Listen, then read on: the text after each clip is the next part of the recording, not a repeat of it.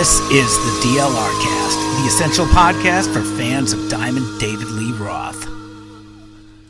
All right, heard you missed us. We are back. As always, it's the DLR Cast here. I'm Steve, no relation to David Lee Roth.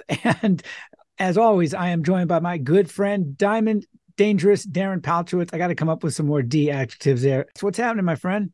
Hey now, yeah, it's good to be back. Um, we got a lot of listener feedback of hey where where are you guys? Why are you not telling us what's going on? Well it was a it was a holiday break. We took a little holiday break. We're allowed. We're superstars. We do that kind of thing. And we are finally back.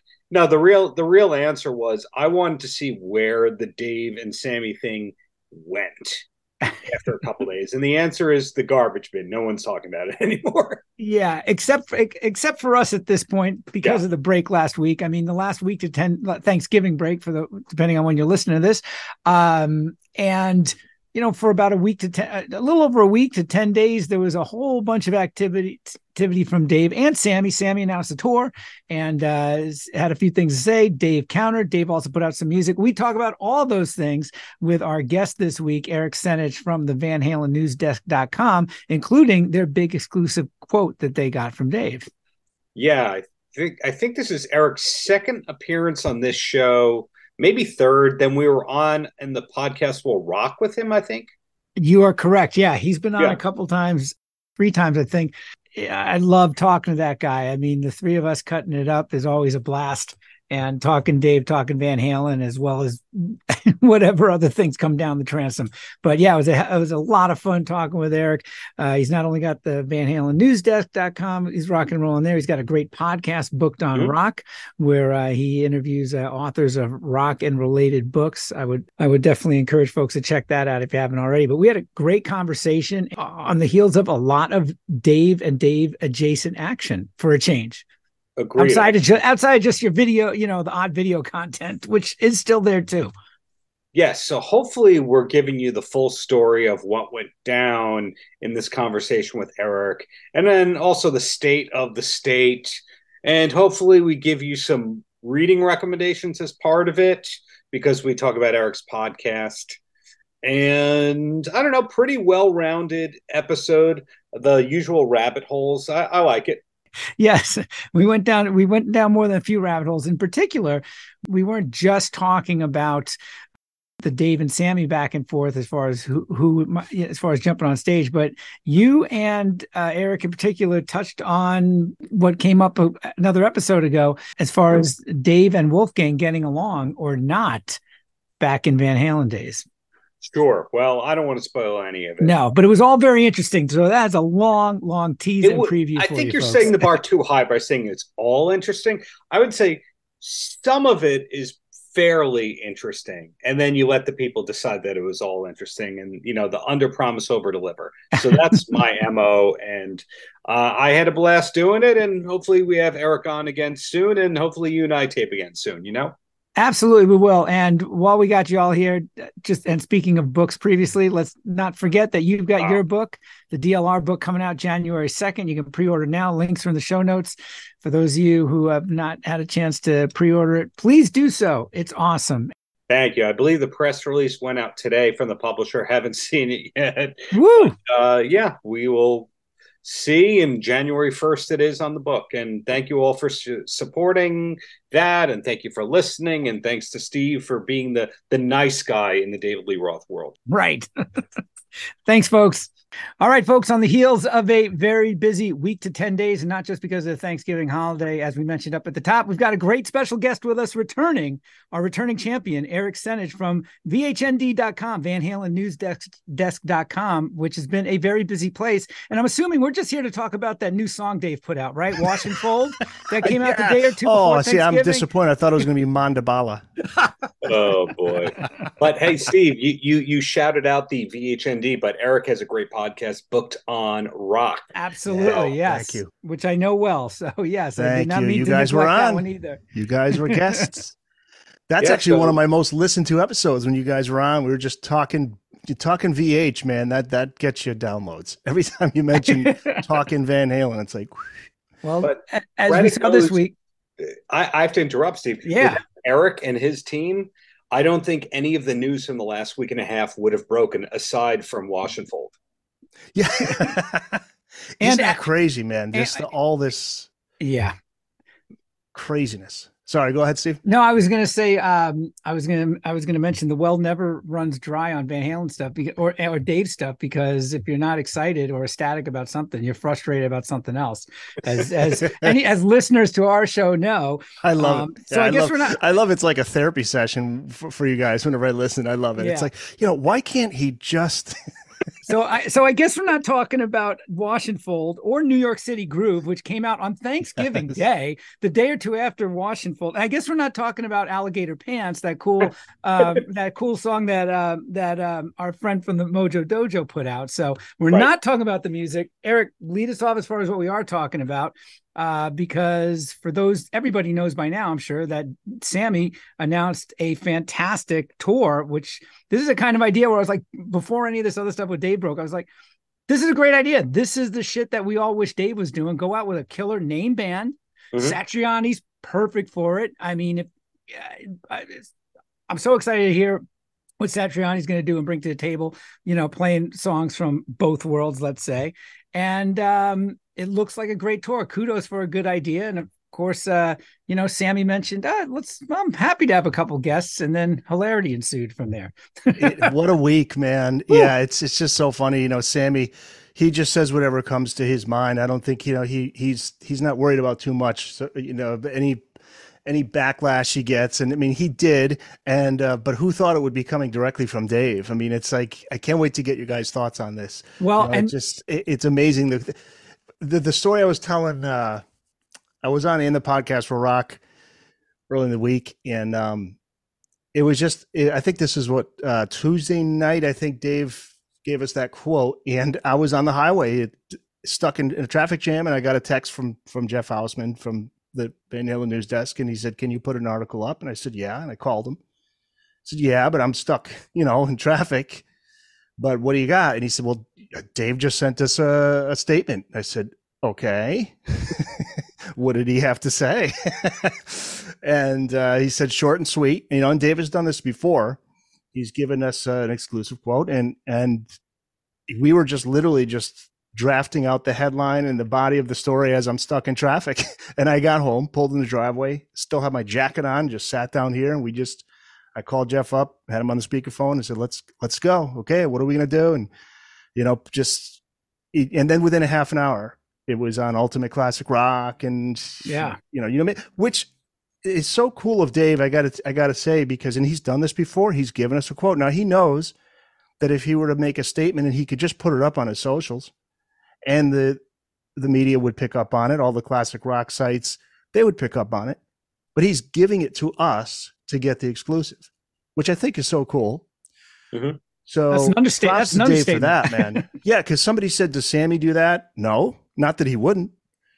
But you know, Michael Anthony's a you know, he's he's he's got a, a good uh, friendly back and forth relationship with with Jeff. I mean, but you know, he's never done that. It's just Dave just decides. I mean, he, he's his publicist. Uh, she she reaches out to Jeff and What's you know, doubly what's doubly cool about that is that he's aware of VH, you know, the Van Halen news desk because as we've argued and discussed over time over here, it's like, you know, from a rock standpoint, does Dave even really care outside of a paid gig? Is he paying attention? Certainly, no one's really paying too much attention to what Van Halen fans want, as we right. talk often, as far as what's not available and should be available or may never become available. And and that's a whole other episode we can do some other time. Darren, we still have to talk about all the goodies that have been breaking coming out on YouTube from vaults being broken open, open right. the last couple weeks. So but, much content. Oh. We, ah. we really went from a drought of going, you know, it'd be great to this flood of new Dave stuff, then all these leaks of old Van Halen demos that we didn't really know were there,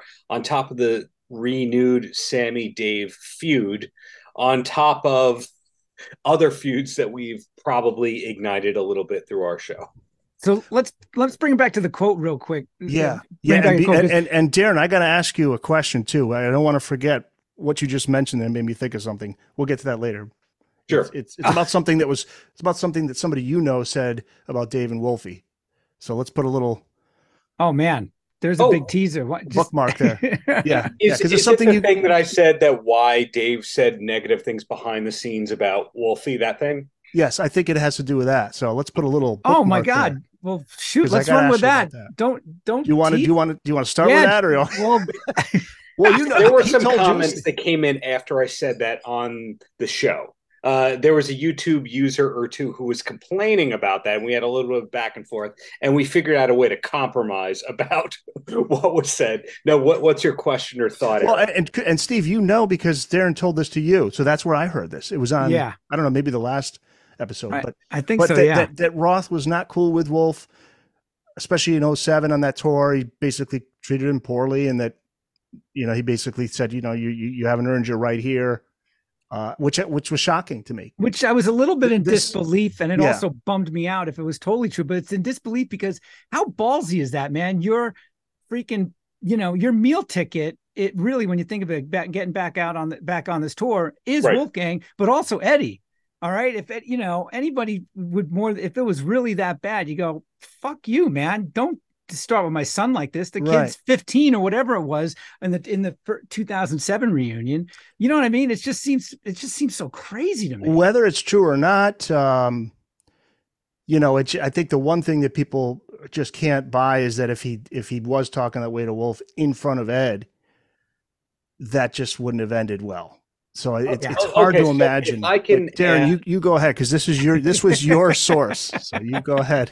so this source was in the room for a lot of stuff for a bunch of years until like every Dave scenario, it goes sour when he decides that you've done something, whether or not you actually did it, you're kind of done.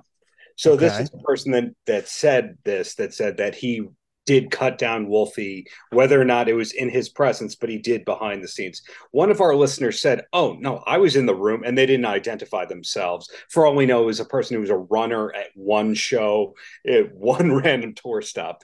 But they said, Well, no, he was always complimentary about Wolfie when I was around maybe on the first tour he wasn't in the second tour he was maybe it flip-flopped over time. Well that's what i was going to ask. So yeah are we talking about 07 2012 and 2015 are we talking this person was out of the picture by 2015 okay that, okay. that that my sources but something i've heard from a few people super off the record um, and i'm trying to think of how to say this nicely allegedly. Um, Eddie was in a very, very, very bad place on the 07 tour. Um, we know that they had initially announced the reunion and then he went to rehab and then I guess got fixed up and then they figured they could proceed. But he was not in a good place. And, you know, another person had told me who worked with Dave and then transitioned to the Van Halen reunion on the 07 told me I had to quit that tour due to Eddie. Um, mm. A lot of people couldn't deal with him. And it's kind of weird because the 07 Van Halen tour, Dave is the star. He's singing as good as ever. He looks great, etc. Don't miss lyrics. That was like blew, blew yeah. me away. I was ready for some sort of something I was so nervous, man, going into the first time I saw that 07 reunion. I mean, it's what we've all been waiting for. It's like, can Dave sing? Can he still do it? Is he going to fuck around with the lyrics? Don't bring the Jack Daniels bottle out. Let's, let's, you know what I mean? It was like, I was yeah, so, legitimately nervous, man. Yeah. He so was at the top of his game for his, the, the age he was at at that time. Yeah. You know, the, I mean, obviously his prime, if we go back to his late 20s and, you know, we get he's not, you can't compare him to then, but he, he had really pulled himself out of a place where it was cringeworthy, like, oh shit, what's going to happen? Is he right. is he going to really, you know, is he going to just just be brutal on stage when he's singing these songs? And he was not at all. So he was excellent, and Eddie was he was good, but he wasn't great. He was shaky at times. Then the twelve tour, Dave went down a notch or two, and Eddie rose up. And the fifteenth tour, Dave was not good, and Eddie was great. And, you know, something I don't know if this is public information, and I'm just going to use the word allegedly, allegedly, allegedly. But Eddie was in such bad shape on the 07 tour that what I heard from a person who knows stuff is that Dave had another guitarist on retainer thinking if Eddie can't make it, uh, we could put this guy in. And of course, yeah, you're going to go to a Van Halen show and not see wow. Any, it makes perfect sense. Listen, you, you could put somebody else in Peter Criss's makeup. You know what I mean? were, were his initials JS, Joe Satriani? Believe it or not, no. Okay. No, it wasn't any wow. of that. It, it may or may not have been a person who had played guitar with Dave prior to that mm. on other tours who Dave thought was good enough. But uh, good enough is not a pun. That's not a Sammy Hagar ah, yes, uh, yes. reference there. But what I'm getting at is it kind of is interesting when you look at the evolution of that tour, too. It was the Dave show in 07, and then progressively he got less great. And then Wolfie, Alex, and Eddie got better each tour. Mm. Yeah, that's interesting stuff, man. I mean, that, you know, I'm sure there's so much behind the scenes that goes on that we don't know about or we find out about through, like you do, Darren, through, through people who don't want to be, go on the record. And I, you know, look, I, I love Dave, Sammy, you know, all, all the members of the band I'm a huge fan of. I don't know these people personally. So whatever personal differences they, they may have had, you know, mm-hmm. if, if Dave tr- treated Wolfie that way, you know, look, hey, Dave can uh, defend himself. He, you know, he can come to us if he wants to give his side of the story. The but you know, uh, you know, and Wolf Wolf has really never said anything negative about Dave. The only thing that comes close is just that recently he was saying he's been di- he was you know, yeah. alluding to the fact he's difficult to deal with and that he doesn't want a different kind of truth back on streaming platforms. But even that, what's Dave's side of that? Is there something that we don't know? Is there something legal? Is there some some something that financial?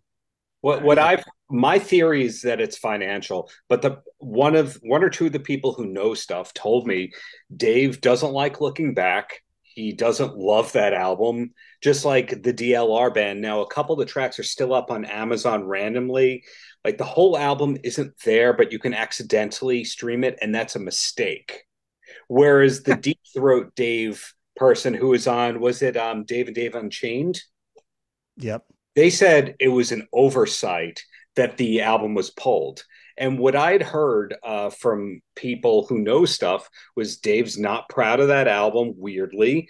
Mm. And the commercial, he they don't see it as commercially successful, the DLR band album. Whereas the Deep Throat Dave person said, Oh, it made so much money. It grossed a million dollars based on the high royalty stuff, which led other people that I know who think that the Deep Throat Dave person wasn't Allison. Wait, they think it was yeah Allison Roth, not Lisa Roth.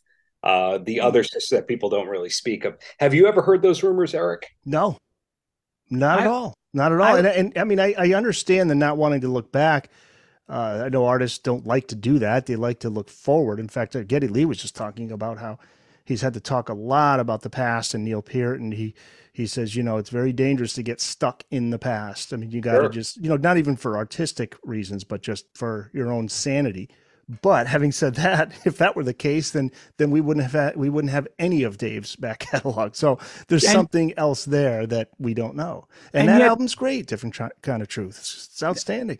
Oh fantastic I record. I i think dave as far as not looking back. He's he was more than willing to look back and tell tales, you know, so many numerous uh, repetitions of on the various iterations of his podcast, the bigger podcast interviews he done, where you would think that where all he's talking about is the classic Van Halen days. I mean, when you think of it from the rehearsals to whatever and picking up i mean they certainly look back when they did those downtown sessions before a different kind of truth where they're telling stories about yeah. you know about driving in dave's opal to practice whatever you know i mean so uh, that looking back thing i think is a very selective uh, sort of revisionist history thing so I, I think he likes the things looking back that were successful if if you catch my drift so in other words skyscraper it was successful to us, but a really smart person told me that that album is not recouped the way that we think it is. That the label shipped many more units than known. Oh, it, it probably cost a fortune to record too, compared to just you know Ted Templeman throw up the mics and we're recording this in two weeks, like they did with Eat 'Em and Smile. You know? Yeah, it was done in like six studios, something crazy along yeah. those lines, and it used digital technology before that was a normal thing on albums. So if you notice where Dave looks back through, it pretty much stops at what 85. mm. Yeah. Well, even even the stuff that we're seeing on social media is is dating back to I don't know what 07? I mean, yeah, maybe later. He's but he's been he's been fond of using a lot of footage from 50 rides on the love train of late. So hey, just when, when it's not just a static image. yeah, so. just an aside, you know, speaking of um, skyscraper, I just interviewed Stacy Widelitz, who's one of the oh yeah the, right. So he wrote one of the Dirty Dancing. Oh, you spoke with Stacy, Darren. Yeah, uh, did you have I, him on? Wait, what? Paltrocast? Yeah, I, I, did speak to him for Paltrocast because the right. publicist who represents some of the Dirty Dancing people was pitching him to me. And Ken co-wrote "Ride Like the Wind" with right, right, right. Yeah, Ken, Ken is a publicist. He's he's cool, man. He, he's he's hilarious. Yeah. But yeah, um, but yeah, he. I said to Stacy, I said, "Do you did you know that?" Uh, let me back up because Stacy actually put together the the theme song for the very first 90210 episode. So that first episode where uh, it, it's it's basically the pilot, and there's a different theme song. If you notice, it's a different theme song, and that Stacy was responsible for. And I said, Stacy, did you know that David Lee Roth's "Just Like Paradise" was supposed to be the theme song? He said, I had no idea. I said maybe that was before they chose you. He goes, I don't know, but it's probably for money reasons, and um, it was news to him. And Stacy remembers everything and is clear headed and yeah, sober. Yeah, yeah. Yeah. So certain people like anytime you hear a Don Dokken story, you kind of go, okay, let's let's. well, are you referring to Dave's temporary sex office? Is that? we were laughing on in the podcast. Rocket said, "I better win a Pulitzer Prize for my reporting of that story." It's hard hitting stuff right there excuse the word hard. Sorry, apologize. Yeah, well, I appreciate that, yeah. but but Donnie, I love me a good Donnie Dokken story to say the least. But my my my Dokken exclusive was I asked him at the end of the interview two years ago or so. I said, "What do people call you in real life? What do you like to be called?" And he said, "Some people call him Don, some call him Donnie, but double D." If you know him, so I love the quote he used to always say, maybe he still says about George Lynch. He said, The problem that we had is uh, he he thinks he's God and I and, and I don't think so, or whatever. It was some funny quote about George Lynch. I mean, those two guys hate each other. All these years later, they weirdly hate, but I, I apologize for sidebar. So the thing is, we were on Stacy yeah. Before we were on Stacy Widelitz, and we were talking about skyscraper. Before we were there, we were talking about how Dave has been unearthing a lot of old stuff that's kind of out of print. And we've seen so many of these no holds barbecued flashbacks things. Uh, the thing that he posted, I think, on Thanksgiving, the the New York dance thing, that looks like it's maybe the 2012, a different kind of truth sessions, maybe in Japan that he did. It, it looks like footage from uh, 50 Rides on the Love Train, which you know that that hour long YouTube of him sound you know singing over uh, uh, Love Train by the O'Jays. So which I've watched more times than I should probably admit, or at least played in the background when I wanted to get into a good mood. And I do have wooden floors in my house, but that's a whole other story. Oh, do you um, do a little but, shimmy and shake, Dave move? Okay, you don't put no, like but, like uh, uh like ba- uh, what is it, baby powder on the floor? So you can... but but but Ramsey Ramsey Rios say no. For no, the record, he did not say no. he didn't say no but that just reminds me too, because I think I was watching the other day Alligator Pants, which Ramses Rios put up for the Mojo Dojo. And I think he mentioned there he took footage from 50 Rides on Love Train. All we know is we know just about all the footage Davis put. There's nothing from the last like five no. or six years. Speaking of Ramses, I got to show you this. So Ramses is really cool. He thanked us for putting all this, his great stuff up on the VHND. So he made a little, uh, Oh, this is an audio only, so oh, I'll man, describe cool it. But it's it's a Funko Dave from the California Girls video, and it's got the your guide and the hat with the your guide on there. That's awesome. And Dave's outfit from the video, and the little sparkly shoes from the Diamond Dave uh, mid '80s era. You know, the California Girls. Yeah, that is so cool. Yeah, yeah. Ramses is he's he is a cool dude. I think that Ramses and Van Halen News Desk are the only people who hear back from Dave's management when they reach out for stuff. Yes, yeah. hey, by the way, I got I, I just recorded a video with Jason Becker's friend and personal assistant, Stephen Correa, who's auctioning off that guitar Eddie gave to Jason in '96. Hmm. Yeah, I'm gonna put that up soon. Yeah. So. Um, well, let's bring it back around to this how you yeah. how you guys got the quote, all seven right. words of it, and yeah. which is which is Dave's response to Sammy saying, "Yeah, come on up." At which I was pouring over so many comments on on the news desk, but also on Facebook on your Facebook page. Just the parsing, the amount of arguments. You know, I mean that the fact that people I think thought that Sammy was saying, "Oh yeah, come out on the tour." I mean, when I first heard you know Sammy mention this, I'm, I was like, well, this is never going to happen. Of course, he's okay. Say That's what I want to know. What you guys? He has said variations of that. I'm sure he said variations of that before. You know, I mean, it wouldn't surprise me. But my first thought was, one, okay, it didn't even occur to me that. It, to me, it sounded like yeah, jump up there for a song or two. I don't know. When we come to the San Bernardino, whatever the hell, you know, shed, whatever it right. is, right? Um, and then my second thought was, well, that's never going to happen in a million years. So I dismissed it until all of a sudden it blew up a couple, you know, and a few days later with Dave responding. That's what Jeff Hausman said to me. He goes, I can't believe this has become such a huge story. To because which, Sammy just says things. Sammy just says whatever's on his right. mind. And I think what you're saying is what I feel too. Sammy said, yeah, eh, sure. But he's not yeah. like, oh yeah, let's, let's, you know, set up the contract so we can do a co-headlining right. tour. I think he was just like, yeah, you know, Dave can come up anytime. And yeah. um, now, but what, anytime what, except any time that he says. well, that's what I want to. So, what is Dave's motive? You know, is he just is he just uh, excuse the French, just fucking with Sammy? I His think a little bit, game? little, a little bit of trolling. I mean, Sammy's can be a pro at it sometimes, you know. So, I mean, the fact that Dave actually responded once on something is, uh, I think, pretty cool. Even though we're not going to see it happen. Right. So, you don't think it'll happen at all? I don't either. Well, here, here, here's my take on that real quick is that Dave doesn't do anything. Like I got to think about this the other day when he showed up and did, um, was it Panama for Dave Grohl's 50th birthday bash, bash right? Mm-hmm. There's no way yeah. that was not rehearsed at 5 p.m. earlier that day. You know yeah. what I'm saying? Do you really think that Dave is going to spend any time with Sammy's band rehearsing to do, I don't know, Ice Cream Man or or one song right. from his era? It's not going to happen. Yeah, he let, Dave, let alone a tour everything Dave does in terms of in the public eye, you have to just keep in mind like two words with bright lights blinking show biz. Yes, show thank you. Biz. Show biz. So what is what is behind the quote? It has something to do with he's got a showbiz mind. Right.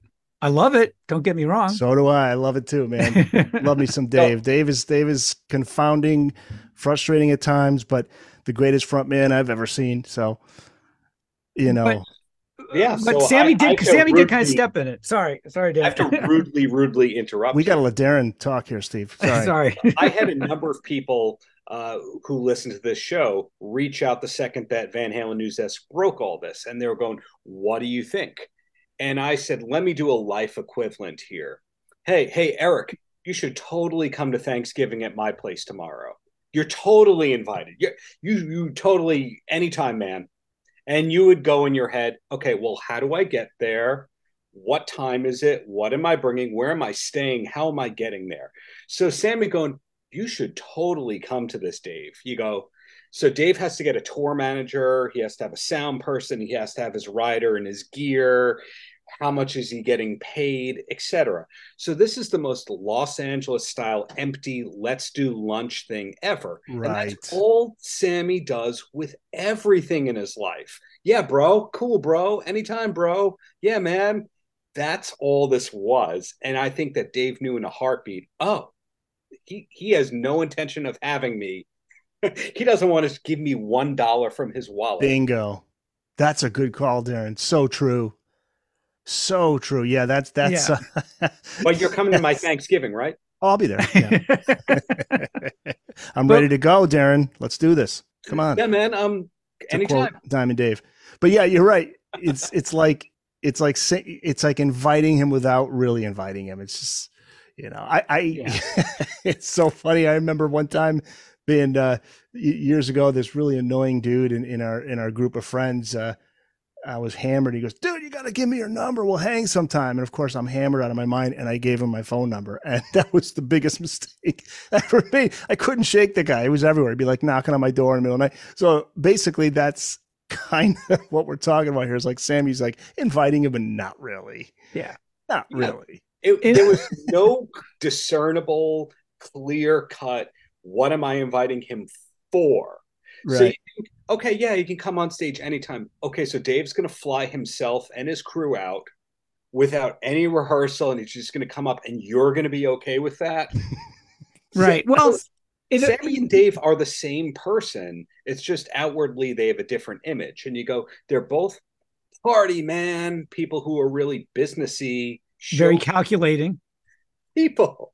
They're they're there to bring the party, yet you don't mess with their money and they have a history of hiring and firing people and remembering things incorrectly and loving and hating Eddie Van Halen and claiming that they are Van Halen. they they are the same person. Yeah. Dave has the fake smile and Sammy has the natural smile. well, so, some people question whether Sammy is even telling the truth that he did make peace with Eddie. I I can't I can't imagine that he's making that up that's kind of low. I can't imagine he's he's bullshitting on that. I think he was. You know, I I think that Eddie, however Eddie felt at that moment was just how he felt at that moment. Right. So you know how sometimes when you don't think somehow you think you're friends with somebody, but in their head they're like, I'm not friends with that guy, but they're not going to call you out on it. For all we know, that Eddie was just going, "Yeah, man, sounds good, cool." yeah, Gotta go. yeah. yeah, you know, we'll, we'll, we'll never know. We'll never know yeah. the truth. I um I guess the big the the other big question is and this is discussed on on each and every episode of the DLR cast is what's Dave going to do next? What is he doing? Well, well, here's we love Dave. We love you, Dave. What are you doing, man? I think this all goes. Us. I think this goes radio silent. I mean, I think the as far as this piece of news with Sammy's tour, which, as I said before, I'm not dissing Sammy at all. This is a great fucking idea. He's done variations of this tour before, but to actually brand it as a Van Halen, because he also said, "Well, I'm going to do some of my hits," but to have Joe there, I mean, they're going to go, they're going to play Dave stuff. I really am excited to see what the set list is going to be like. Um, I don't think it's going to be equal. I think there'll be more stuff from Sammy's era, but. Yeah the fact that they are really branding this. I mean, Sammy goes out practically every summer anyway, doing these same sheds for the most part, right? I mean, he didn't go out last summer because this thing was coming out. He's been pretty active. Lord knows Dave hasn't been, but he's done right. it. You know, he's he's gone out with Jason Bonham regularly. He's a part of the band. Michael Anthony's been in there the whole time. I mean, it's he's. I mean, I just think him being out on the road doing whatever version of greatest hits has been fantastic for him and fantastic for the fans. But this is a step above because it's now like with Satriani in there. Okay, yeah, it's basically the same band. I mean, shit, it's practically Chickenfoot for God's sakes, right. you know. Just but not Chad Smith, but Jason Bonham, right? But the fact that it's branded real best of all worlds, you know, it's that this is as really, in best of both worlds, yeah, right, right. Van Halen and, connection there, and it's yeah. going to be three quarters Van Halen set list. Yeah, and he's gonna. It's a real tribute to that when there's nothing else really going on with that. Um, and when he came, said those quotes, and then the next day also on Eddie Trunk saying, well, "From the bottom of my heart, I'd right. love to have him there." I mean, from I the bottom wasn't... of his heart.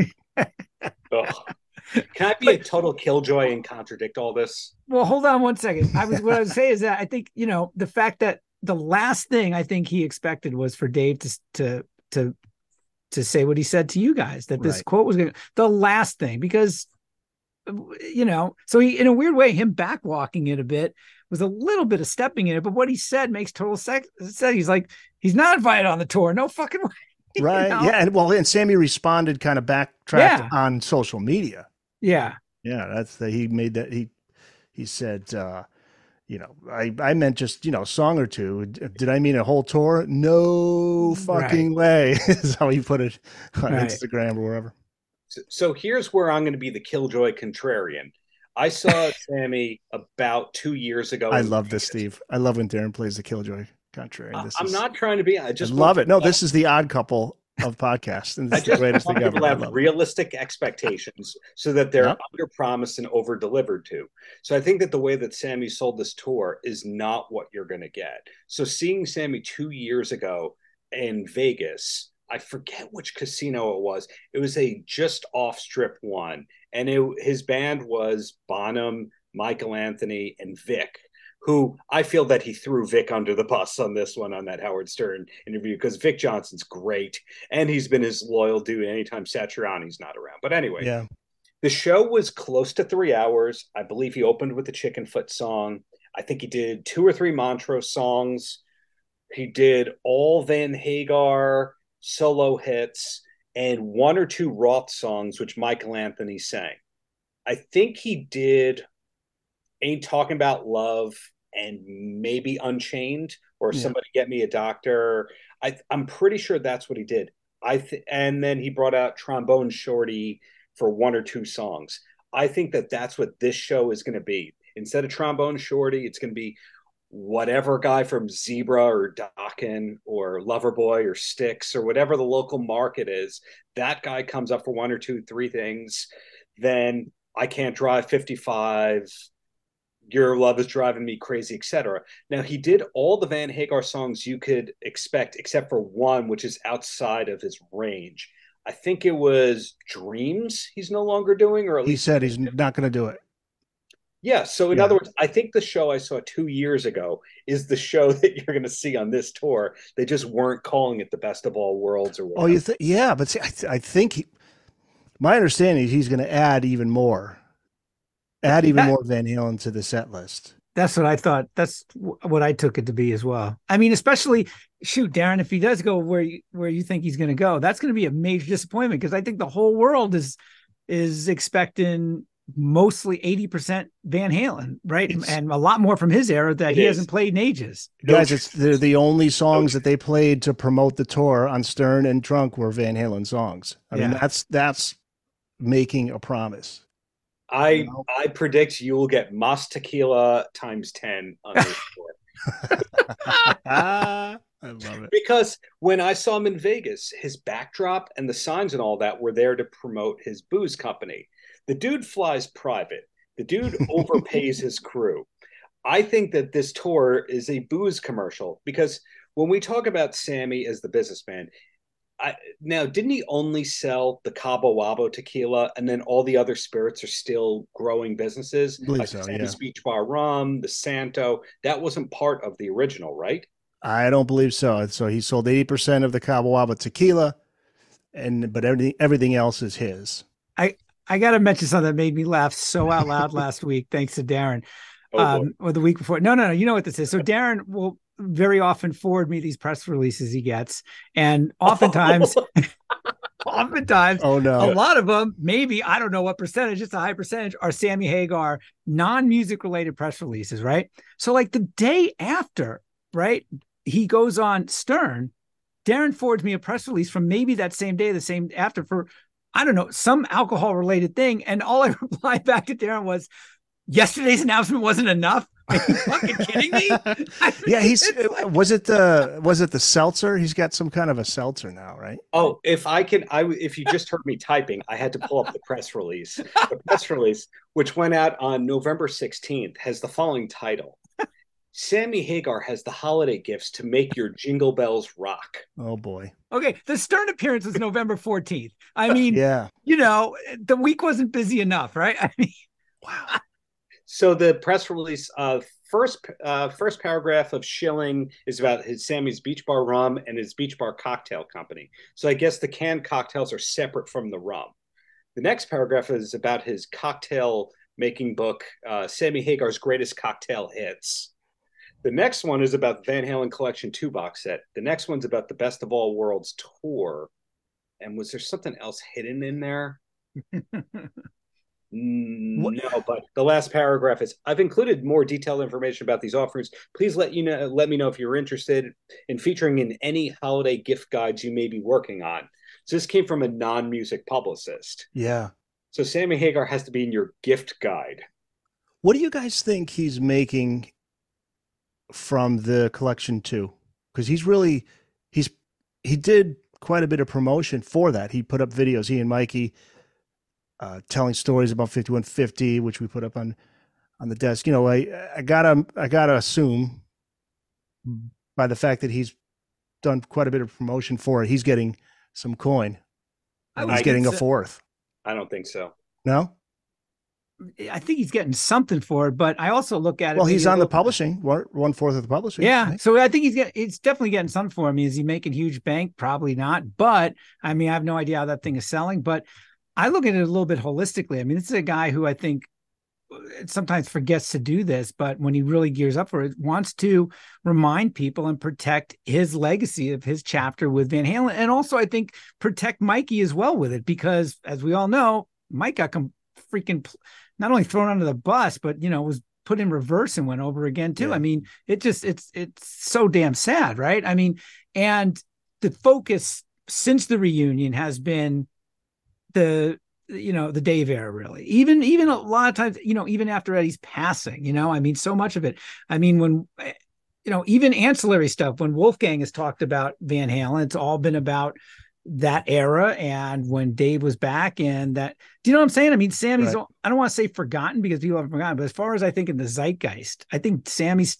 you know wants to remind people that he was a part of this. This which I think maybe that to do so. Yeah, yeah, and that's this tour is it part of it too, right? So yeah. It makes perfect sense. Killjoy alert. Killjoy alert. um, the reason why I'm not I'm saying he's not making a lot of bank is when you talk about it from the publishing perspective.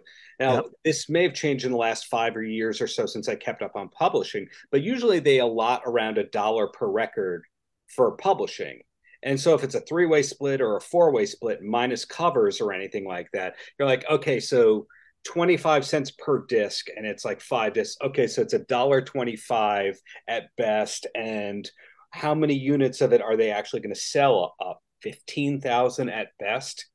So uh, yeah. you know for any of us that's an amazing payday but we're talking about un well under 50 grand on the publishing well under 50 well in terms of the sales this well, is a heavy yeah. expensive box set but I yeah, would bet yeah. also that with all this attendant publicity, you saw streams of all that of that album and that era really increase within the last like two or three months because it was in it was right. So almost like this Best of All Worlds tour is almost like a tour to promote an album. It's almost like it's yeah, it's coming on the tail end of the release of Collection Two, and in Sammy's mind, maybe that's also the way he's looking at it. Like, let's go out there and uh, and and promote the collection too. No way. No way. To promote the booze. booze. promote the booze.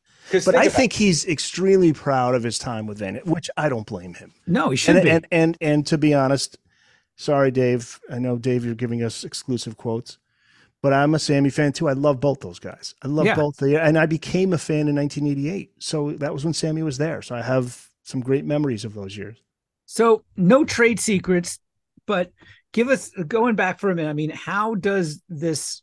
How do you guys get this quote? You're hearing from the publicist directly, right? Oh Email, yes, whatever it might be, and saying I've got ex- I've got an exclusive. Right, right. And, it was uh, it was a, it was a, it was a woman. I remember Jerry you know, who handles his accounting and management and tour management and didn't get the name from from Jeff. It was just I remember a she. You know. Yeah. So um, so she reached out to us and basically just you know uh, gave us the quote and um, and also wanted to you know let people know you know Sammy never or nor his people ever approached Dave or Dave's people about a tour or anything. This was news to him, is basically what he was saying. It's it's when you think of it, it's pretty crazy, right? Seven words really just like turned around the whole promotional yeah. scheme for this tour, right? I mean, because that's yeah. all anybody's been talking about. And I mean, let's face it, we're no sooner going to see Dave jump on any stage on that tour than we would Alex Van Halen, right? I mean, so what happens? So what, what happens after this? Nothing. Al, yeah, yeah. Silence. Sammy answered it. That's you know. I think that we don't see Dave on this tour, but I think we continue to see the occasional corporate gig, Steve Stevens, Matt Sorum kind of thing where he keeps yeah. Because my my theory on Dave is there's only two reasons he does something. And and I don't blame him for this. If my theory is not wrong. It's it pays him a lot of money or it's a bucket list life experience thing. So those Vegas gigs are to put money in his pocket, which he then uses to do something that he's been itching or dying to do. So doing one show for Sammy Hagar is a money loser for him because again he has to fly out his own people for that and be extravagant and get his new outfits, etc. He loses money doing the Sammy thing, all while being criticized. Hmm. It's a lose lose for Dave. You know, yeah, one he, thing we haven't discussed too is just what you think of the Joe Satriani performance because that made headlines too. Oh, he's he he did a terrible job doing the Mean Street intro, and there's a lot of. I, I just I, I I'm not worried that Joe Satriani is no. he's going to do just fine. Listen, yeah. the Mean Streets thing was just off the cuff for goodness sakes. When was the last time he played it before then? Who the hell knows, right? But I can tell you from watching the Stern thing a couple times, I loved how he sounded on Good Enough. Yes, I agree. And 5150, I thought he sounded good. Yeah. Summer Nights sounded sounded pretty good. There was a little, but again, give give him how many months of rehearsal time? Exactly. I mean, this, the tour doesn't start until Jesus. What is it going to be? Spring? December, January, February, March. I mean, I think it's going to be a good six months, yeah. seven months. So I'm not worried about that. It's just that the the, the reality is Joe's not going to he's not going to be an Eddie clone. He's going to do the Van Halen songs, but it's going to be Joe Satriani. So it's going to have his feel. It's going to have his.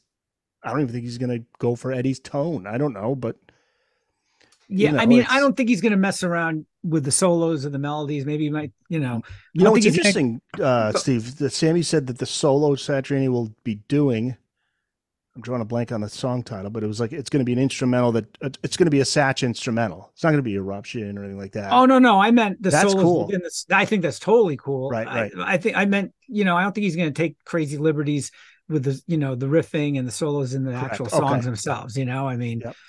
Eh, that's like hearsay, really.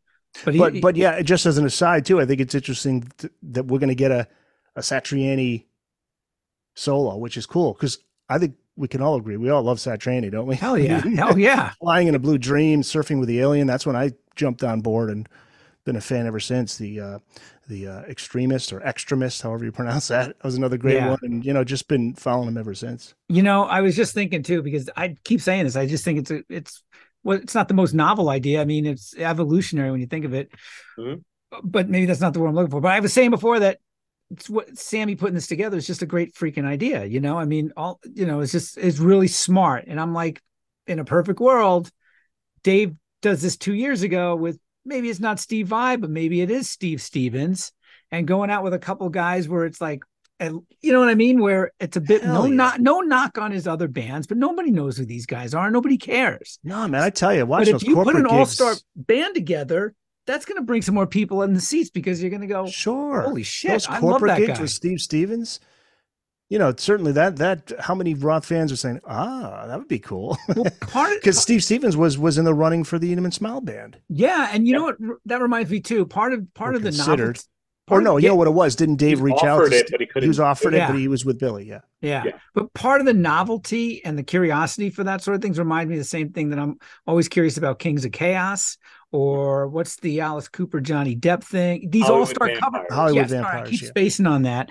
Um, where it's these kind of all star bands with these amazing lineups where you're really getting your money's worth.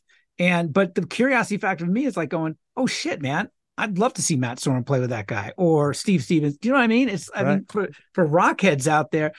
So I mean, so this would have been the perfect and coolest but least likely thing for Dave to do, say two years ago, let's say, right? Yeah. At, or even last year. I mean, uh, look, the Stones just put out a, an amazing album. Oh, God bless you. I love it. And they're going to tour. Yeah. And they're 79, 80 years old. Dave is what, late 60s. And judging by the fact that he's he's quoted as saying, I'm ready, I'm in for a for a tour, that tells us that he's at least okay enough to to get out there again. And that's good news. I'm hoping.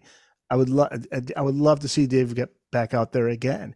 He loves he loves to entertain. It's what he does. Yeah. But he's also a guy with a lot of different he juggles a lot of different interests.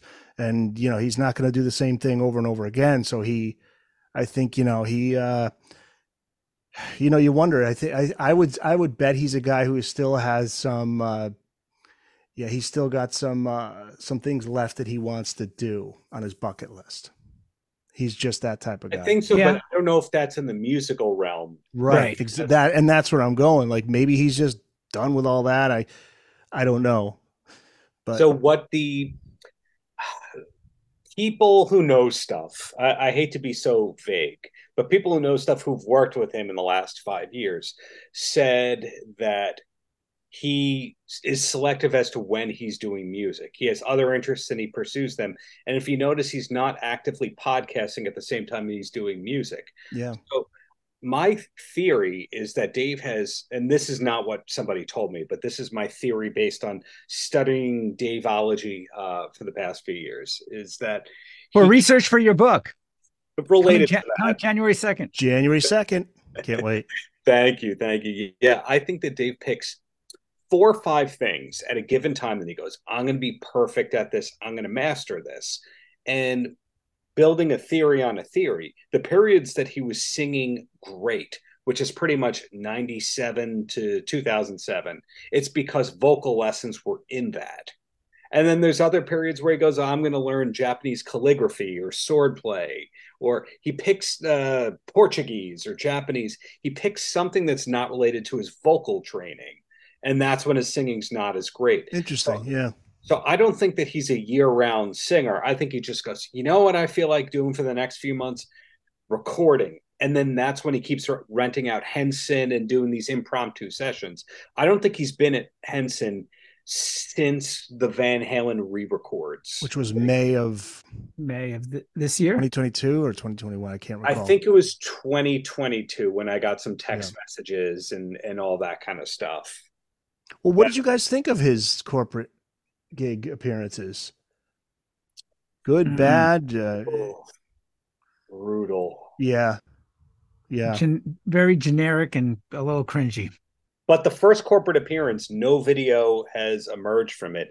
That's um, the fiftieth birthday, the fortieth or fiftieth birthday party of the PayPal co-founder who made everyone sign an NDA to attend. That was in Mexico. In Mexico, yeah. Yeah no video has uh, emerged from that, and I I don't know if that was just he did three songs, but I know that Coolio was on the bill, and so was Cardi B. Yeah, just before Coolio died. Yeah. Yeah, right. yeah, yeah. Um, yeah, I, I uh, boy, yeah, I just uh, I saw the saw the footage too, and it's yeah, it's boy, yeah, it's it's not the Dave that we remember from from back in the day, and I, you know, I. But I always say that, but it's like what he did between 78 and say 88 even early 90s you know um i just i always have to remind myself like what he did during that period because he he, he it's just jaw-dropping performances you know that he that he put he put so much out there during that period that I remember thinking even in 91 when a little ain't enough came out and he was starting to look a little older and his voice was not as as good as it was in the, in, in the past. I thought boy what's what's it going to be like 10 years from now 20 years from now? You know um because I think he's that that kind of guy. He just he put it all out there. Yeah. And, you know um, but that is an interesting point about the the vocals Darren about you know depending on what he's doing is how we're going to hear him sound vocally. And you know his his vision for the longest time was Van Halen, and then when he became a solo artist, was the, his solo career, and to to um, you know not not only expand as an artist and do things because as we know, 'Em and Smile and Skyscraper and Little Enough, each album was so different that he was yeah it was interesting, but but he was really focused on his career, so it was record tour, record tour. You know now it's you know he's just uh, he just doesn't have that singular focus anymore. Darren, you remind me that that not singing sing bit. And I think if I remember correctly, he harkens back. He talks about this a bit in his autobiography. Was when he got the call for the 96 the two, to do the two songs he admittedly yeah. it'd been months since i sang you got i haven't mm-hmm. trained that muscle you know what yep. i mean it's like he just and, and he worked hard through that because ed and al actually complimented him yeah and after the fall wasn't ready for that credit really. yeah he pushed through it yeah yeah, but I think that now, Eric, you are totally right that how can you top, you know, where he was at on the skyscraper tour? Because we're always going to compare him to, we're always, we're always going to compare Dave today to Dave in the past. Right. he's always and up against that. The, uh, the concert that I'm endlessly obsessed with from 99 in Finland, yeah, MTV3, He is amazing. Yes. He's the best. And then you look at the 2002 Hartford show, which I think was supposed to be a DVD, the way that it's filmed that you see on YouTube. I was and there. Look at oh, you were there for that. I was there. Yeah. Wow. Yeah, wow. absolutely.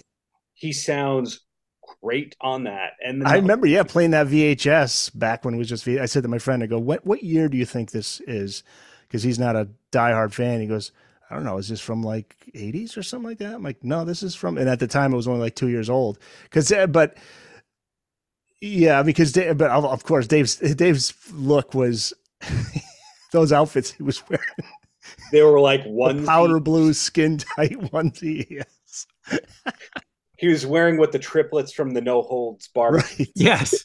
wearing. oh, like, yeah. you know, bless him for being able to pull that off. So I'm I'm right. reiterating like DLR band album until 2007 Van Halen. He was fantastic for about 10 years.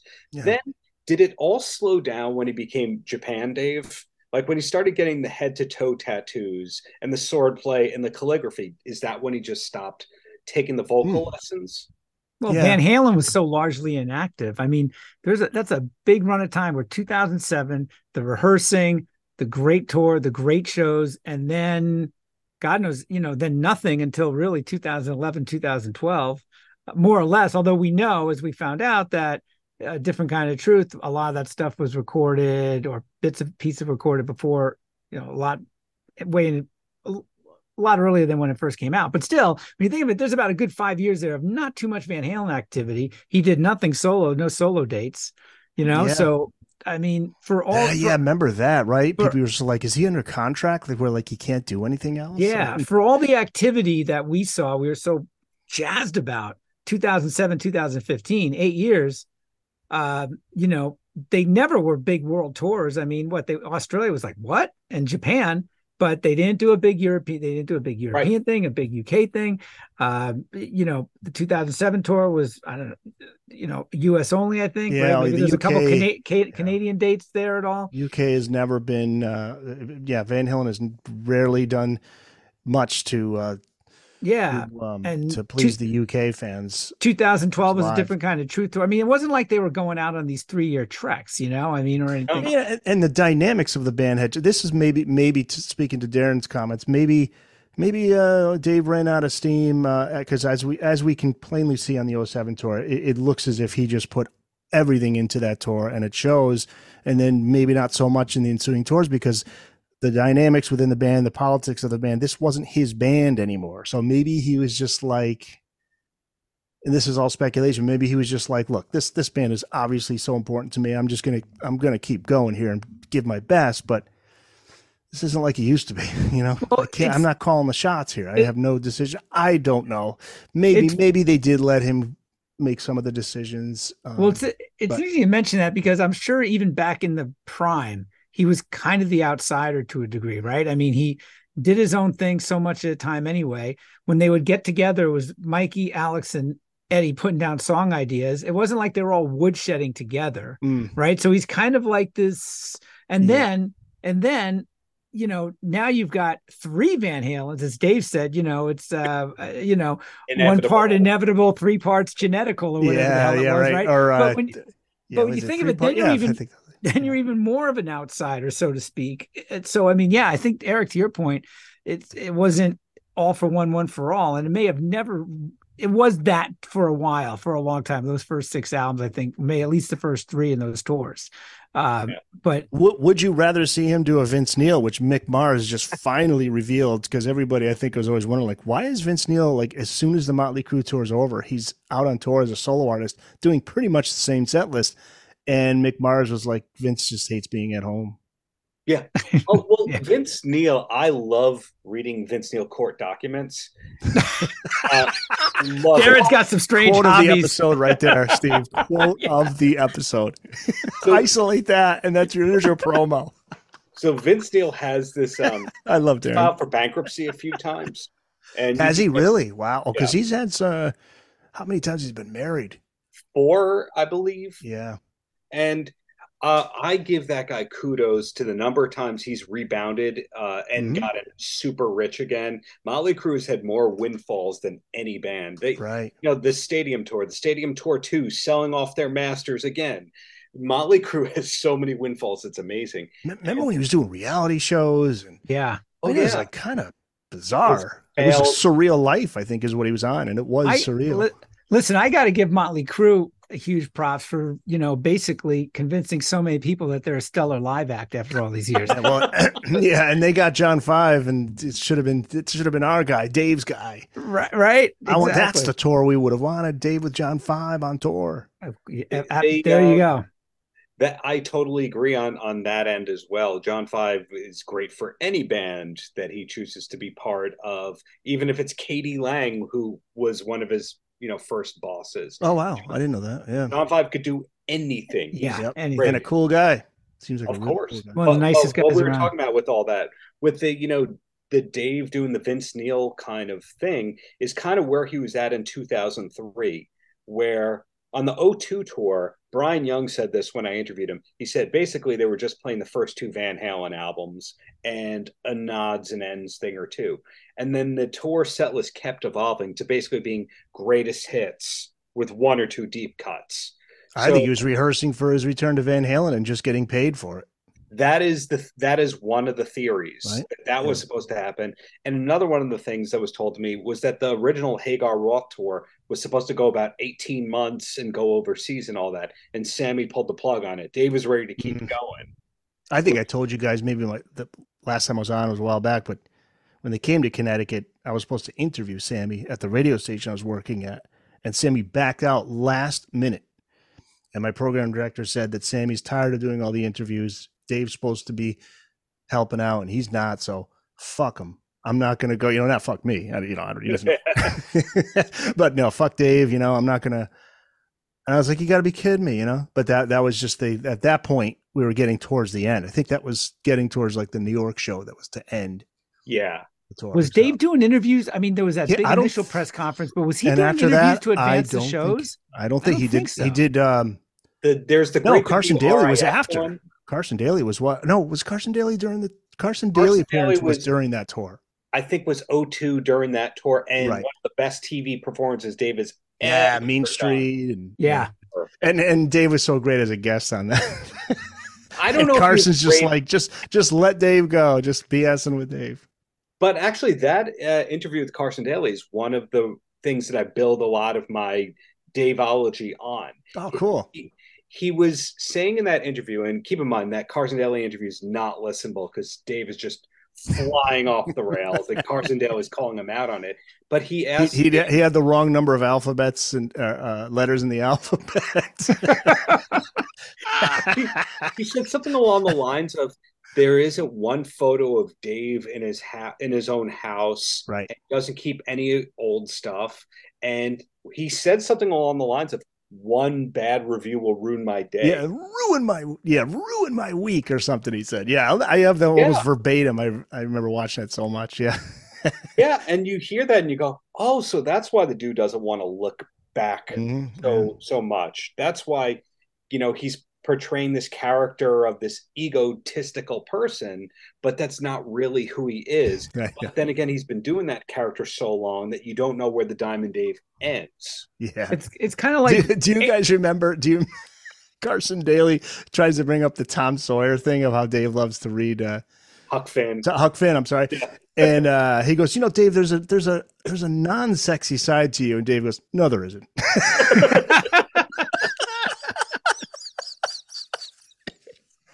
Yeah. Well, and, so then, and then Carson's like, you know, they just there's nobody like you these days. Like, you know, he's just like he's not even gonna argue. He's like, oh yeah, no. He goes, I've I've gone from rock star to what did he say? I've gone to rock star to action figure or something. and he had that, that scarf around his neck. That might be my favorite era of. Oh, I love Dave, and yeah. I say that because he knew that he was an older guy or getting there.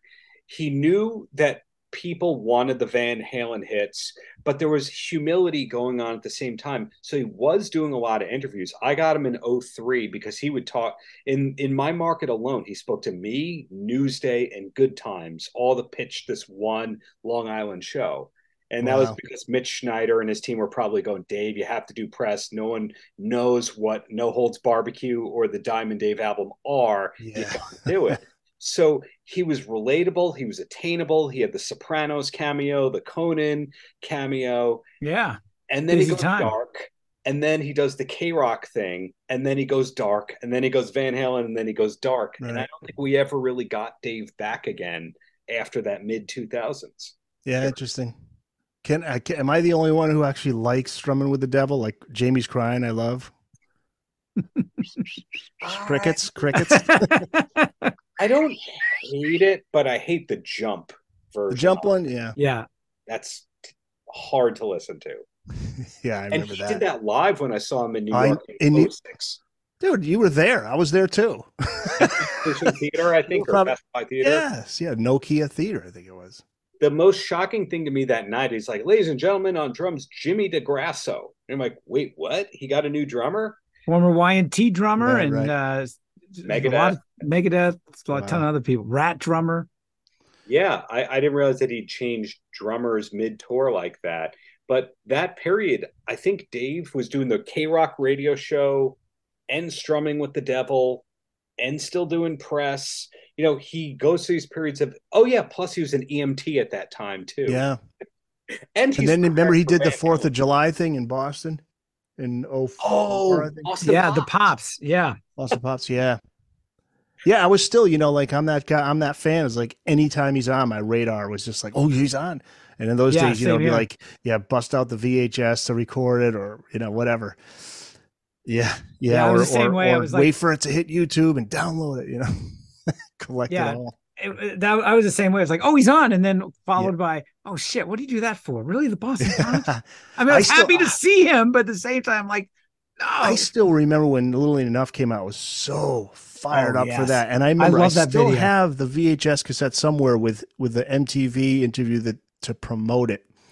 Uh, and he's and he's sitting in the jeep from the Little Ain't Enough video, uh, and yeah, it was um, Norris. Uh, uh, Norris. Yeah, yeah, he he was interviewing him, and I'll just never forget. I was just so excited to see that. And he's like, you know, you got to balance a little, little, little sense of humor, and a little fury with a little sense of humor. You know, it's good to have one, but you got to have both. know, I just like everything that he would say, I would memorize and like you know, regurgitate in parties, and people would look at me like, dude, what the fuck are you doing?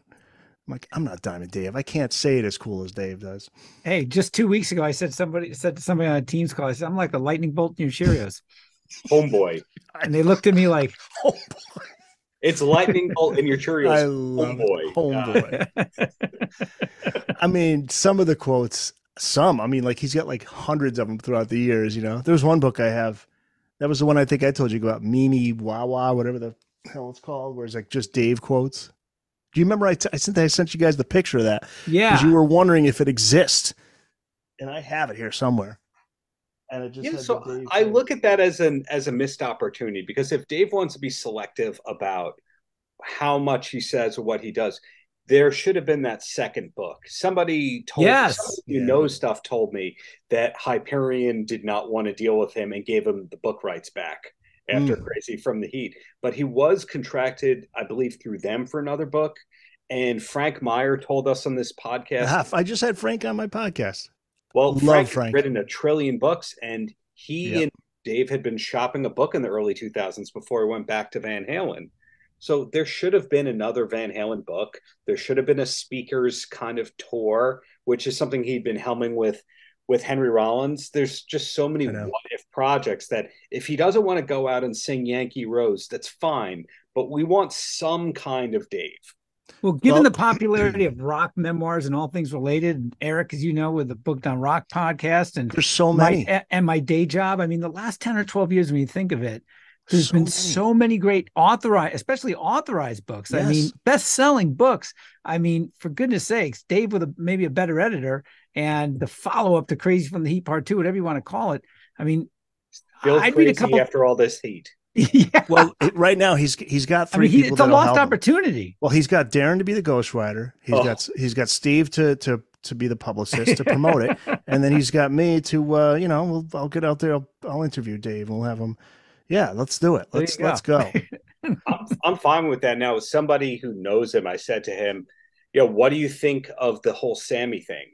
Like, how do you think that Dave feels about all the coverage?" And he goes, Dave loves this. Dave loves the fact that the media picked up attention on this and talked about it and talked about him favorably.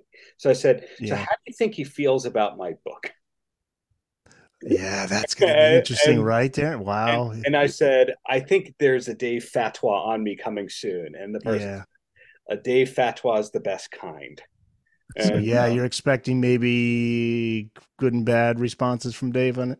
I'm expecting to be audited by the IRS. I'm expecting just all sorts of passive aggressive things. But the book is very nice about him. It just points out that sometimes we didn't get the true story on some stuff, but it's everyone just talking about how he is the greatest frontman of all time for the most part. As a fan, you are you able to separate yourself? I mean, because as a fan, would it will it bum you out if you were to hear directly from him? look, motherfucker, you put that in your book. You'd be like, Dave, sorry, I. Uh... I would point blank say, Dave, this book primarily talks about how you were the greatest frontman of all yeah. time, and everybody's saying that. And I gave you multiple chances to read this and tell me everything that's inaccurate in the book. Interesting. He okay. did not get back to me, even to say no. What am I supposed to do? Right. Okay. There you go. Record that, Steve. keep, that, keep, that, for just in case for if there's any legal action. We got that. I reached out through his team. Yeah. Four different publicists at different times. Well, maybe he'll love it then. You know, maybe he just loves the fact that somebody's writing a book about him, man. I can't imagine him, you know, um, being disappointed in that. I think when he reads the words bar mitzvah in the first chapter, he'll go, oh, I hate this. well, I'm looking forward to it, man. Thank January you. Thank you. Yeah. January 2nd, the book comes out. What's the title again? DLR book, How David Lee Roth Changed the World. Cool. Again, positive title.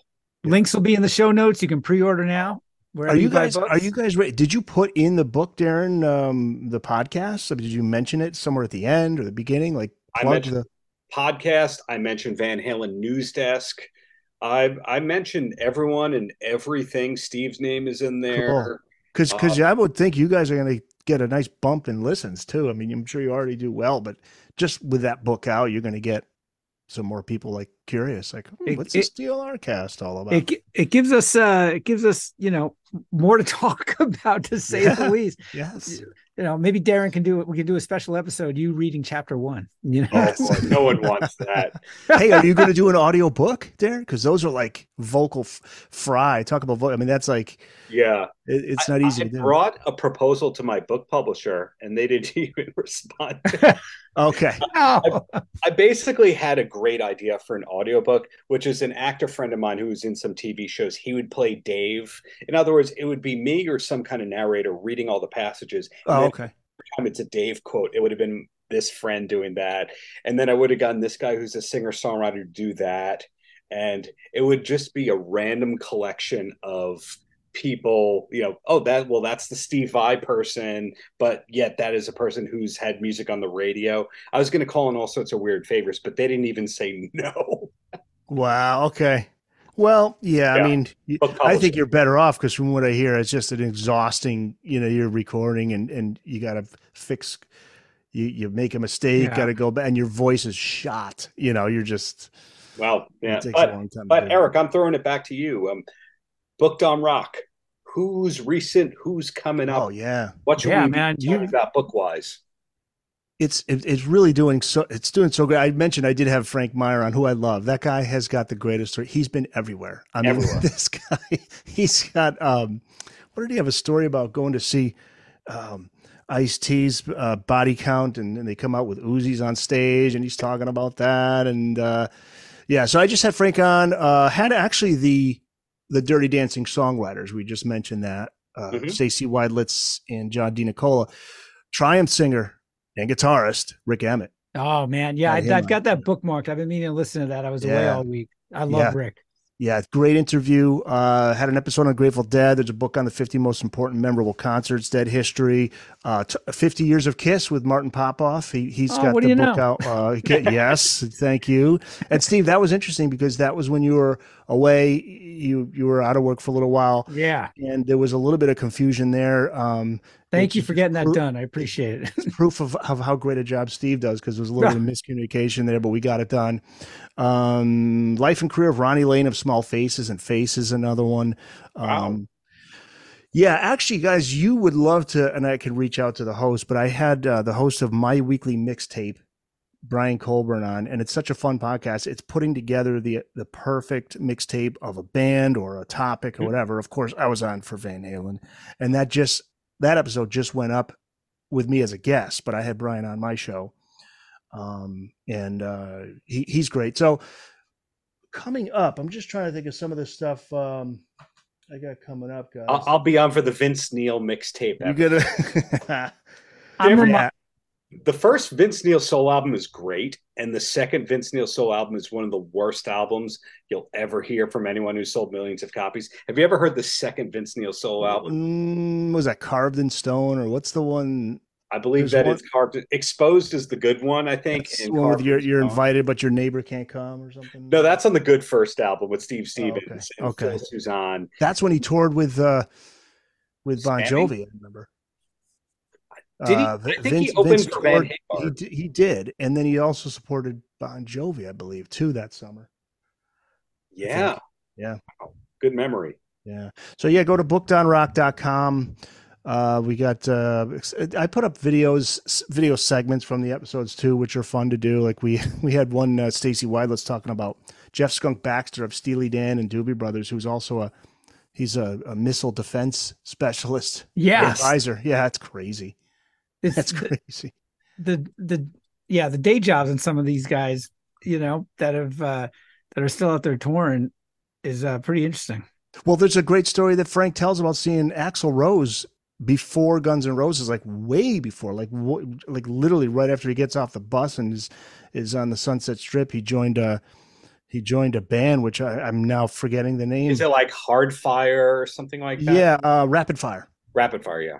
So we put up a, a video on that. And the other one that's cool is is Rik Emmett put a video up, and you can find all of this on bookedonrock.com. But uh, Rick was talking about he was offered to join Boston. He was offered to join Yes in Boston around the same time, like early '90s.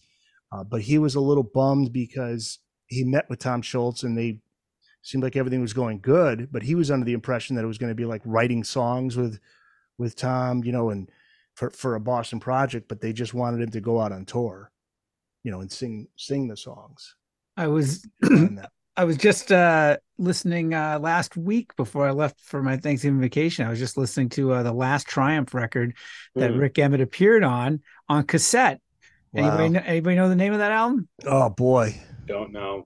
I'd have to. Is it Alliance? Is there something Alliance in the title? No surveillance. Surveillance. I don't think anybody bought the damn thing. It was after the Sport of Kings, which was after Sport Thunder Kings. Seven, which was, you know, I mean, that was maybe the peak of those guys. But uh um Steve Morse has a, a guest shot or two on uh well, about- on surveillance. And that right, I'm just like, I've got all these cassettes I've been digging through, and I'm like, holy shit, why did I never get this on CD? This thing yeah. is so damn good. I mean, okay. Triumph yeah, see, the problem forgot is, about that album. Right, and I think radio stations did too. They just gave up on it. Oh yeah, I, did. I, didn't know Phil X of Bon yes. Jovi was in Triumph for a couple. He was. He did a Triumph album after Rick left, I, which I never got around to getting because Rick left.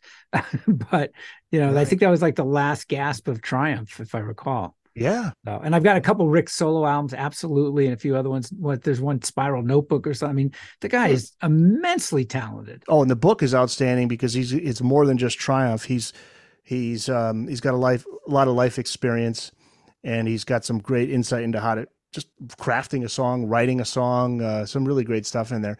You know, one one before I forget is uh, that I have coming up that uh, I, I Tom Werman, who is ah yes producer of you know your band, Steve Cheap Trick. Yeah, the three like huge albums he was there for. Yeah, Color, yeah. Heaven Tonight, and Dream Police. Right. And he produced Crüe. He ah. produced, oh. uh, and, he, and he was an Poison. AR guy. Poison, Poison. Yeah.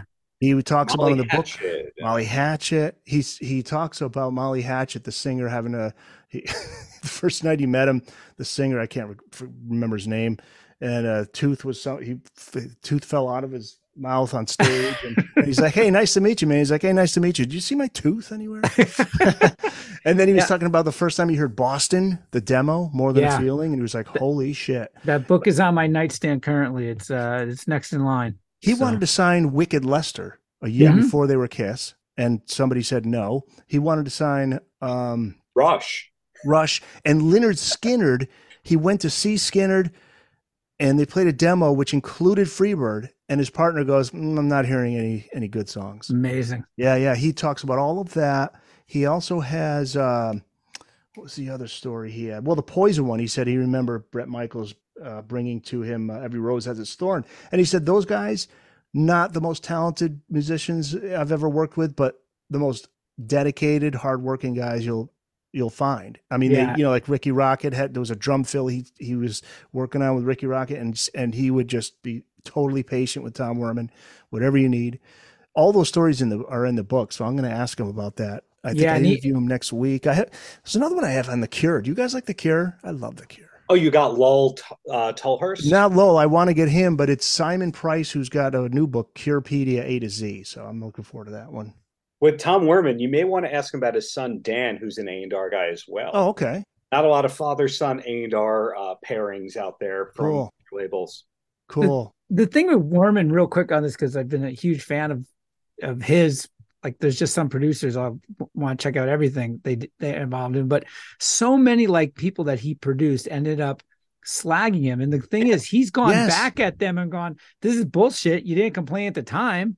And the guy, Sixx. I mean, I could tell you, you know, for years, Rick Nielsen would, you know, they actually went in and re-recorded in color with Steve Albini, which was like, you know, which was much sought after by Cheap Trick fans, but never released. And it's like, what's the point?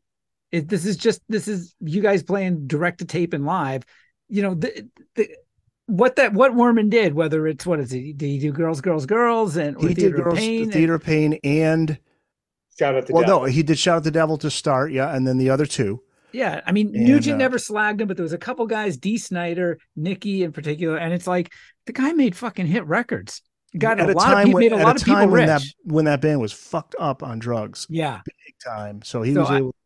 It's just odd that odd that he, you know, I mean, look, Kiss always blames Bob Ezrin on, uh, you know, music for the elders, or they take half the blame. Let's say, you know, for a while they're kind of blaming, and uh, you know, there's always been that sort of thing. But Werman in particular, I never understood that because his records sound great, and it wasn't like he produced you know some bomb of a record after a gigantic follow-up right. do you know what i'm saying after gigantic- it's weird it is very strange he does talk about that in the book which is what led to the book because yeah. he, he started writing a column in defense of himself because yeah, was cleared the him. air. I mean, the yeah. guys. How about Meatloaf singing on Ted Nugent's second album? I never knew that. Bizarre. Yeah. He's on that second. He sings four songs on that second album because they needed.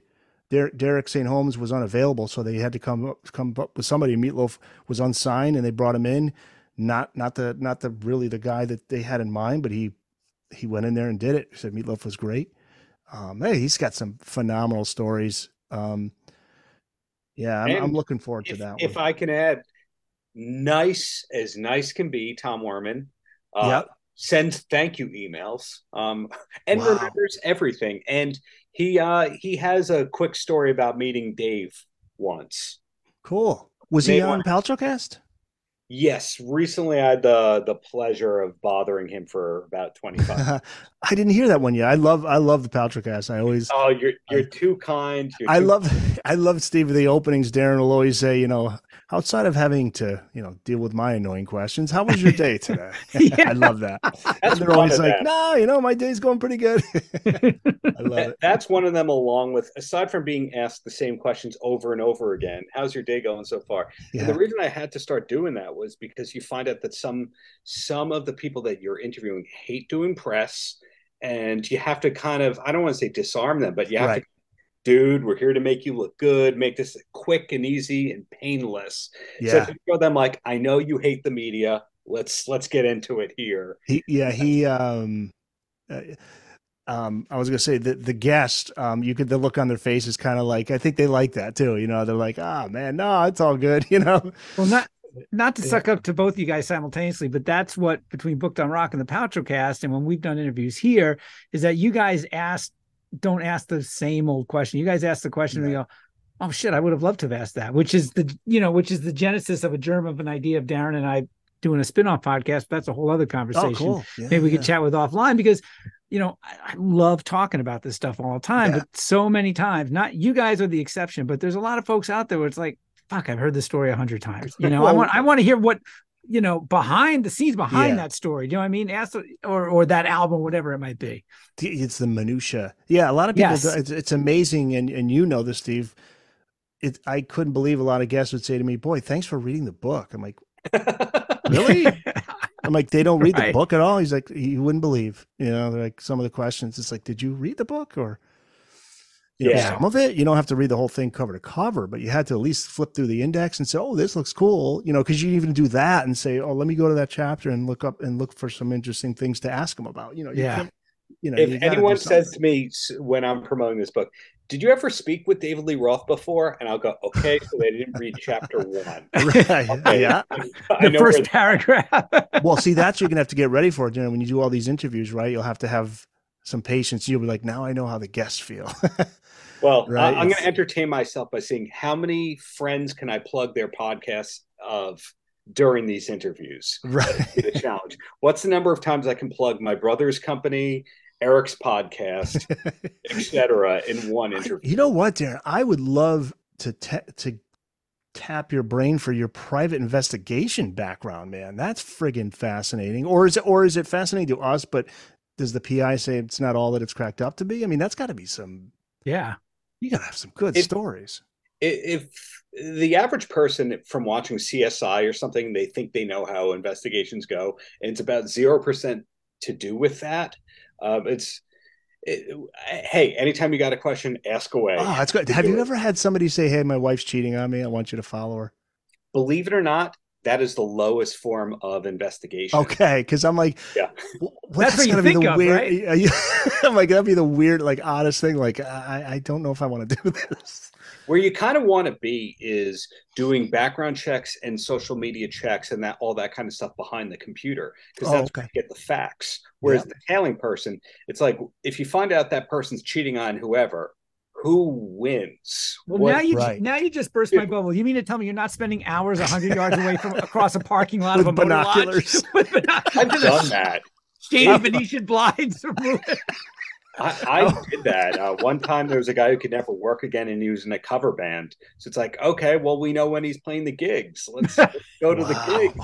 Let's get the beers and the mozzarella sticks and it's billable back to the uh, the claims adjuster. Well, I, I work in the court uh, business the, for uh, here in Connecticut, the judicial branch. And, you know, a lot sure. of times we would say people like small claims lawsuits and they and you win a case, but it's like I don't know where they are, where they bank, blah blah blah blah blah. I said private investigator, man. They will find what you need. If they got money, if they got money to be taken, they will they will track them down. Have you I ever had those? Doing, uh, welcome to the jungle, Eric. If you've got the money, honey, Have you ever had to do those though? Where somebody's like, I need to find where this dude banks, or I need to find where he works, or I need to find where he is. That has happened. Yeah, um, it can it can be done. Uh, hey, if if anybody listens to this needs stuff, you, you get the bro rate. Uh, depending nice. on how generous I'm feeling, it might be cost plus a little bit, but I'm not going to be one of those. Tell you what, I'll cut you a deal 400 an hour. I'm I'm not going to be. Yeah, yeah. But I, I think Steve though Darren should move to Hawaii and, and, get get a guy named Higgins, move into a mansion, and really go all well, because I love that's my favorite show ever. Hey, if anybody doubts his bona fides, I can tell you right away that I mean, name another author, podcaster, or uh, you know, a journalist that could find out the you know the amount of unclaimed funds a particular rock star. Oh, I love that stuff. I love it. That's the greatest. I thought that that was going to be my olive olive branch to Team Dave when I yes, said I found you two hundred thousand dollars. thousands of dollars and it wasn't even a thanks or no or leave us alone it was the same no response to i'm writing a book would dave like to read any of it I mean, imagine you don't have to do the corporate gigs. Why? Because some PI in Long Island found. yeah. Well, here's the here's the Darren, uh, you know, showing up on like the Jimmy Fallon show. Let's let's get him. We got to oh. get him some big big. uh We got him getting it all out there. That's not the one I want. The I, first one better be booked on Rock, but then after that, I'm okay. You can go ahead wherever you want to go. Booked on Rock first. Second, let me tell you, Gutfeld. That's the one you want. Yeah. Gutfeld sneaks more Van Halen. I, I don't watch Gutfeld. I mean, if he's listening, I always watch Gutfeld. I mean, I I love uh, Fox, but um, he sneaks more Van Halen references in than anybody. That's cool. And it's amazing uh, how many Van Halen fans there are out there. There, it's and Roth fans and and Sammy fans. I mean, it's just you know, it, it's really that the what that band did well, I mean you know, that that body of work that they created with whoever, whatever incarnation of the lineup was, it was hey, it's timeless. It's a reminder too. I mean, Dave always says a variation of you know I've been a soundtrack for how many summers. Yeah. I mean, if over a certain age, man, it's why these podcasts successful. I mean, yeah, you couldn't escape it. This is before the internet. I mean, I know you know, we were hearing on the radio, we were seeing the magazines. Dave crossed over in such a huge way. You know, was building, building. Eighty four just blew him up into just complete superstar oh, status. Dude, he, and then the could, solo stuff.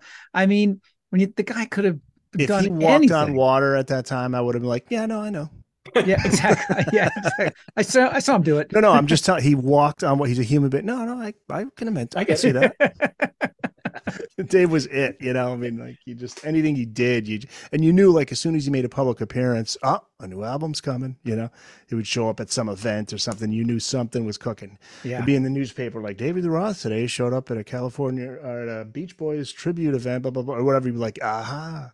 As as Darren reminded me recently, I mean, even Jared Leto copped a uh, a David Lee Roth stunt recently. That's just a theory. It's hey, did you? But why would Jared Leto be scaling the skyscraper to announce his tour? That's cool. Hey, you know, speaking of that, not Jared Leto, but uh, who's the other actor? I, I, was I went to see Napoleon last night, and they have a trailer for the the uh, Von Erich. Oh, that looks great. The movie. guy from yeah, the guy from um, um, what was the Efron, restaurant show? Efron and Jeremy uh, Allen White. Jeremy right, Allen White. Yeah, they, they he, he, in particular. I saw the trailer for that. That looks as looks pro phenomenal. wrestling fan that I am. Yeah. Darren, I know you are. I mean, that tragic like story. Oh. Great story to tell. Yeah, hopefully you get one of those guys on on your show, Darren. That's that I think is going to be a really good movie. I'm looking forward to that. There's uh, one of the actors in it uh, is a professional wrestler from Long Island who's originally from around here. He may or may not have been in this apartment once upon a time, but he's Ooh. the world champion of AEW. And his name is real name is Max Friedman. He's one of the stars of that film, so he's somebody to look out for. Yeah, you gonna you can reach out to him. Oh no, I don't exist, but that's not the point. Get him on the Paltrocast. Come on, man. he, one and done with that. Yeah, uh, maybe three and done. But no, the bottom line is uh, with Dave uh, we're still at status quo where we don't know what's coming next. Yes. To wrap things up, we have no clue what's coming. we have no clue what's coming next. We just have to grasp for okay, what's the next story that somebody like a Nuno Bettencourt tells that we've never heard before? Right. It leads to a rebuttal that leads to Van Halen News Desk then getting an exclusive I think we have that. Fingers angle. crossed, another one coming soon. Let's see, but we, you know, only time will we, tell. We wait for Sammy to say something that's incorrect that has to be re- rebutted against. Right, right. We wait for Dave to put out a new podcast or new unreleased old song.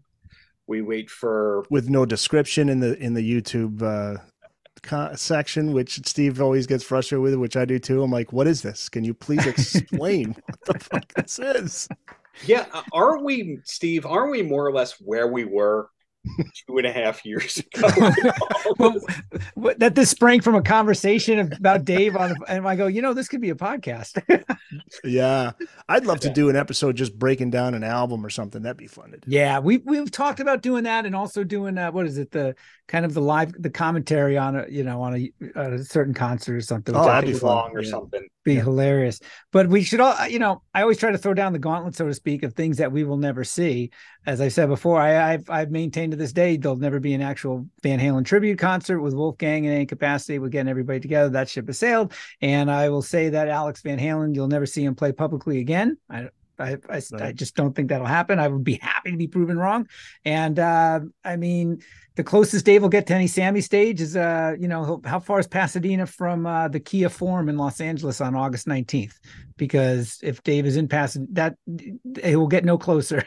yeah. You won't see, in other words, you won't see Dave on a stage, you know, jumping. I, I'd be so damn happy, but I mean, come on. Anybody who knows this story for more than a little bit just knows that uh, you'll be blown over if that happens. It's yeah. just not. So, all fairness here, Dave does have a helicopter pilot's license.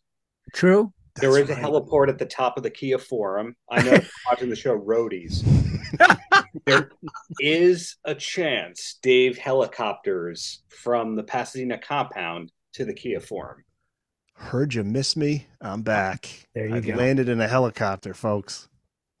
and and I see that as happening. Do you remember when Kiss wasn't invited to the Grammys as the story goes in 96 and then they showed up and they ambushed and therefore they appeared on camera with Tupac or something like yeah, that. Yeah, and makeup, yeah. What are the odds Dave just shows up? Oh. and uh, it goes just like him knocking on that hotel door in Las Vegas. Oh God. Oh, yeah. Breaks my heart. Yeah. You're not on the list. he gets thrown out by Sammy. That's it. I'm throwing in the shoes. yeah, throwing in once the shoes. And, once and for all. Well, guys, don't ever throw in the shoes on the DLR cast. You're too kind, and Keep Eric, thank you for your your time and your patience, and Steve, thank you for your time and your patience, and anybody who made it this far, I think we owe you a sandwich or something. Free copy of your filthy little mouth. yeah. Oh man, Eric, as always, it was a pleasure, my friend. The one, the one that's still sealed. That yeah, that Steve never opened. no big fr- ding, ding, ding. Ended on that note.